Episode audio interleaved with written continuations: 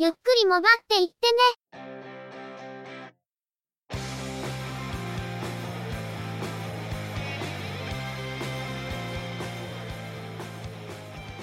モバイル、通信、IT 関連のニュースや話題などを取り上げて、中の人の意見や感想を述べてみたり、製品レビューまがいのことをしてみたり、様々な体験や見聞について、お話をしてみるポッドキャストです。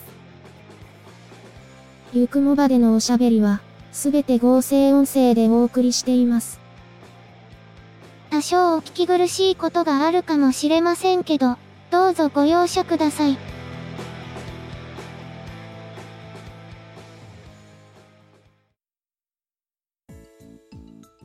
ゆくもば、第206回です。お届けいたしますのは、ネタを探してくるのが、中の人。そのネタをお話しするのは、佐藤ささらと、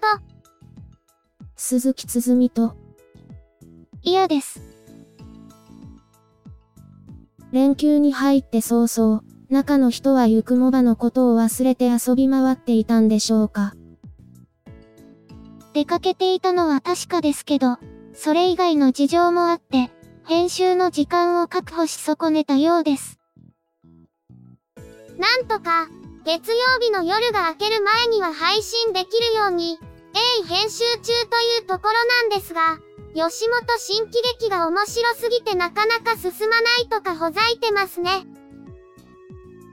怖い妖精さんに後ろに立ってもらった方がいいんじゃないでしょうか。その手に持ってる物騒なものは何だろう？何の話でしょう？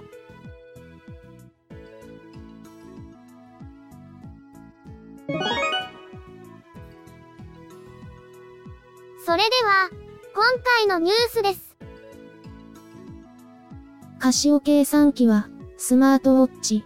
プロトレックスマート、WSD、F20AB を、岡山県警本部に納入したことを明らかにしました。岡山県警では、携帯電話と Bluetooth 発信機を組み合わせ、両者の通信が切断された場合、端末内のデータを消去するといったセキュリティ対策を実施していましたが、システムの老朽化に伴い、スマートフォンとスマートウォッチを組み合わせて運用することになり、そこにカシオがスマートウォッチを納入することになったとのこと。WSD F20AB は、個人向けに販売されてきた WSD F20 の法人向けモデルで、専用機能として開発されたアプリにより、緊急の電話、メール、110番情報の表示や、非常事態時の緊急発信などが可能になっています。4月23日から稼働を開始しており、1800台が運用されています。カシオとしては2代目のスマートウォッチで、プロトレックブランドでリリースされた WSD F20 の法人向けモデルが岡山県警に導入されました。警察向けに納入されている携帯電話では、緊急発信機能などの特殊な機能が搭載されているということが知られていますが、スマートフォンとスマートウォッチの組み合わせで、これらの機能を引き続き実現しているようです。また、Bluetooth で接続されていることを活かして、従来の情報セキュリティ対策のデバイスとしても利用するというのが、ちょっと面白い使い方だと思いました。スマートウォッチというと、スマートフォンの情報表示や閲覧の拡張デバイスという印象が強いですが、スマートフォンのセキュリティ拡張デバイスという視点はこれまであまりなかったので、なるほどその手があったか、という思いです。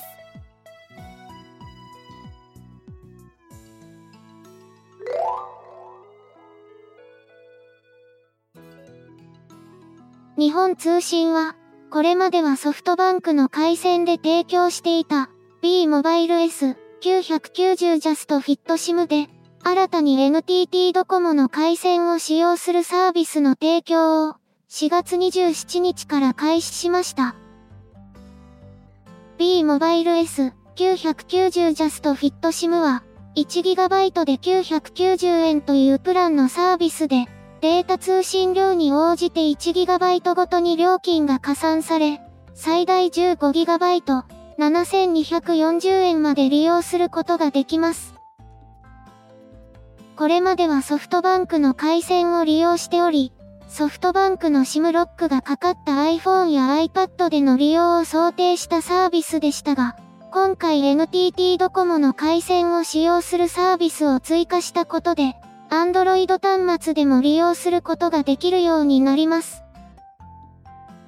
サービス内容としては、従来のソフトバンクの回線を利用したサービスと同様のものが提供されます。B モバイル S990 ジャストフィット SIM は、中の人もソフトバンクの iPhone6 で利用しているサービスですけど、今回、NTT ドコモの回線を使ったサービスが追加されました。これまではソフトバンクの SIM ロックがかかっている iPhone や iPad 向けだったものが、ドコモの回線を使うことで、ドコモの SIM ロックがかかった iPhone や iPad、そして Android 端末でも利用することができるようになります。1GB ごとの重量サービスということで、あまりパケットの利用が多くないユーザーにとっては、維持費を安く抑えることができるサービスということで、Android ユー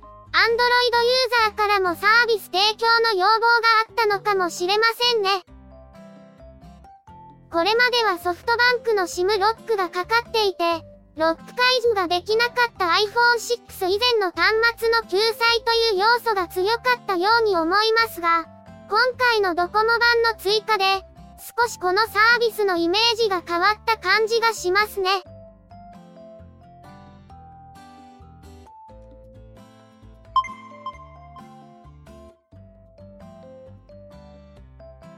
Apple は iOS の最新バージョン iOS11.3.1 を公開しました。非純正の画面部品に交換した iPhone 8、iPhone 8 Plus でタッチ操作に反応しなくなる問題が修正されていますが、Apple では非純正部品への交換は正しく機能しない場合があるとして、純正品の修理を利用するよう呼びかけています。いつの間にか出ていた、という感じのアップデート配信だったような感じがします。今回も、非純正部品が関わる動作不具合の修正ですが、正規の修理業者ではないところで安く修理するという人も多いだけに、今後もこういう不具合が出てくるのかもしれませんね。もっとも、正規の修理業者ではないところで、粗雑修理をされてしまうという話もあるようですから、安かろう悪かろうで被害を受けるよりは、少々お高くても安心を買う、という感じで正規の業者を利用する方がいいんじゃないかと思うんですけど。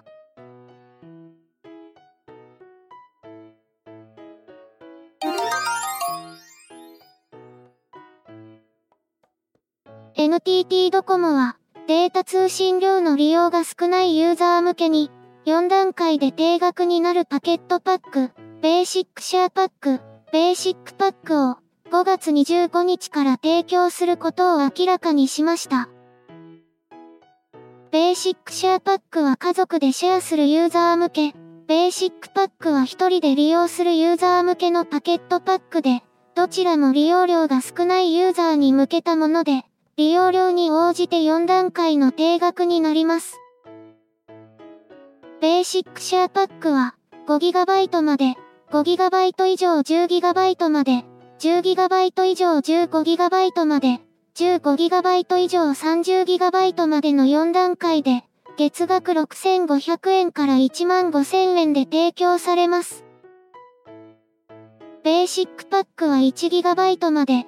1GB から 3GB まで、3GB から 5GB まで、5GB から 20GB までの4段階で、月額2900円から7000円で提供されます。ずっとドコモ割プラスや、ドコモウィズなどが適用されると、さらに安い料金で利用することが可能です。中の人もそうなんですけど、1ヶ月あたりのパケット利用量はあまり多くない割に、家族や自分で複数持っている端末でのパケットシェアを目的として、パケットパックでちょっと大きめの容量を契約しているという人がいるのではないでしょうか。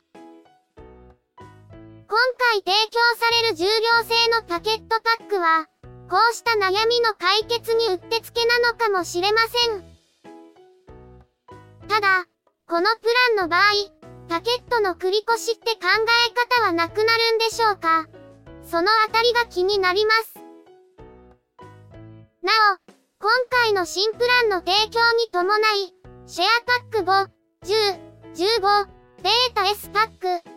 タ M パックの新規申し込みの受付が5月24日で終了するとのことです。従来のパケットパックは大容量向け、小容量向けは新プランという契約の住み分けを目的にしたものと思われます。なお、現在利用しているユーザーは引き続き利用は可能なので、今のプランの方が使い勝手がいいようであれば、そのままにしておいた方がいいですね。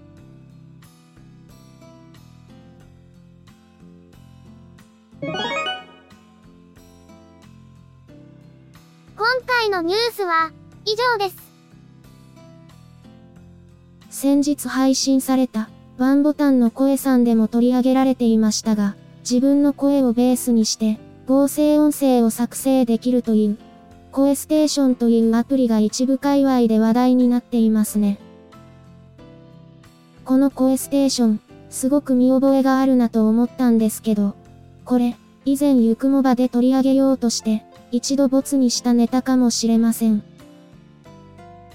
最初にこのネタを拾った時は、確か自分の声を合成音声にするというよりは、業務向けのサービスのための仕組みという側面が強そうに見えたので、一度ボツにしたという感じでしたよね。最低10個の例文を読むことで、その読み上げた声を元にして音声を合成するというもので、もちろん、読む例文を増やすことで声の精度は上がるようですね。さすがにこれだけ長いこと、合成音声でポッドキャストを配信するということを続けてきた中の人ですから、こういう技術については非常に興味を持って見ているわけですけど、これだけ手軽にオリジナルの合成音声を作れるようになるというのは驚きです。しかし、声ステーションを使った合成音声で、ポッドキャストを配信するという人が増えてしまうと、ゆくもばはその唯一かもしれないアイデンティティが奪われてしまいそうで、結構怖いというのが本音だったり、とりあえず、中の人の声をちゃんと読ませて合成音声を作って、こっちで色々と利用させてもらいましょうよ。勝手にピザを注文するとか、高いお寿司を注文するとかですか？悪用してんじゃねえよ。